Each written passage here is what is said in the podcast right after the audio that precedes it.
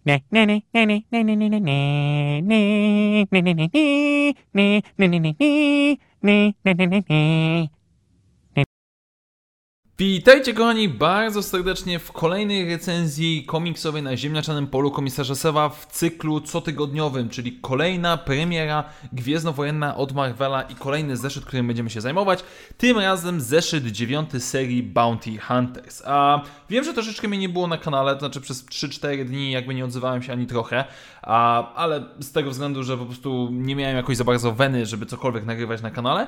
Natomiast dzisiaj, zanim jeszcze przejdziemy do omawiania stricte, chciałem odpowiedzieć na jeden z komentarzy, ponieważ e, w ostatnich komentarzach pod jednym z na, najnowszych materiałów e, napisał niejaki Vicspace, który e, pyta się, czy nie zastanawiałem się, czy nie wolałbym nagrywać opisów, czy też powiedzmy recenzji całych arków historycznych w ramach serii komiksowej, ponieważ taka forma mogła być lepsza i w ten sposób dostajemy dłuższy materiał. I teraz korzystam tej, jakby z okazji, żeby to odpowiedzieć.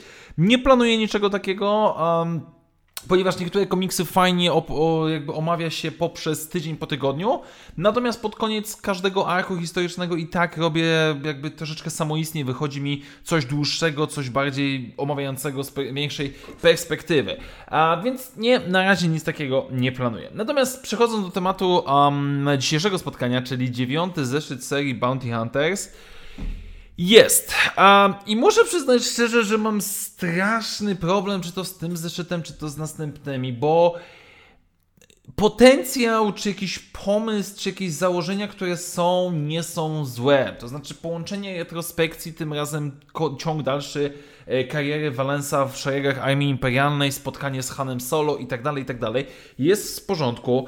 E, tak jak mówiłem przy poprzednich recenzjach, przy poprzednich zeszytach... Mm, Valens, który no, jest zniszczony psychicznie i który miota się między bycie łowcą nagród, a bycie tym dobrym kolesiem i tak dalej i przez to jest taki e, opryskliwy, ale jednocześnie no, pomagający, to zawsze jest na plus. Tylko jakby przeszkadza mi fakt tego, że wygląda na to, że w każdym arku historycznym e, Valens musi się naparzać z jakimś innym łowcą nagród.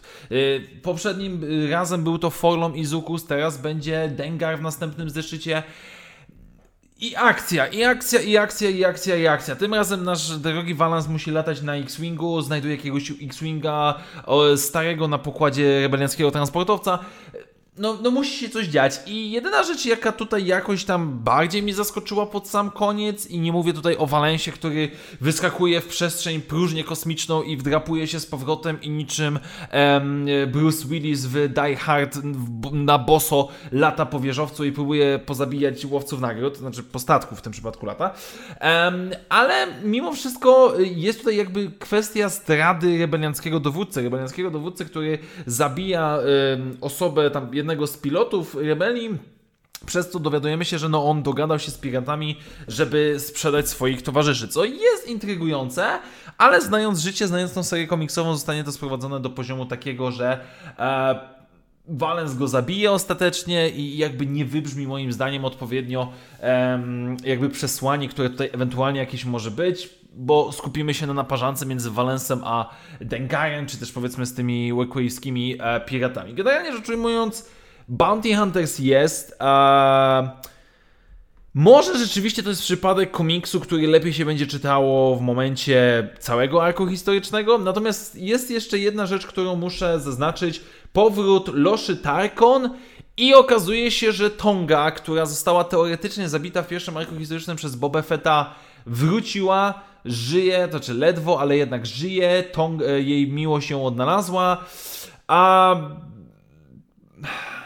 i nie wiem, co o tym sądzić. Znaczy się, jej zabicie w pierwszym arku historycznym było słabe, bo oha, dobra, czyli musi wrócić Boba Fett, musi być super ekstrazany kozak i tyle. Teraz, jak ona powraca, nie wiem za bardzo po co, bo jakby fabularnie nie widzę tutaj uzasadnienia, bo co, no, no ona po prostu wróci do swojej ukochanej, one wrócą na swoją tam planetę, gdzie mieszkały i, i tyle?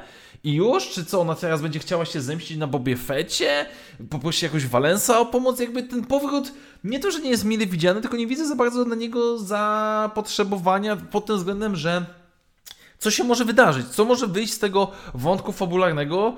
Szczerze mówiąc, nie mam za bardzo pojęcia. Tak więc Bounty Hunters jest um, i z perspektywy tego, że niedługo ta seria komiksowa będzie wychodziła w Polsce, no nadal cieszę się bardziej, niż, że to wychodzi niż powiedzmy Darth Vader kolejny.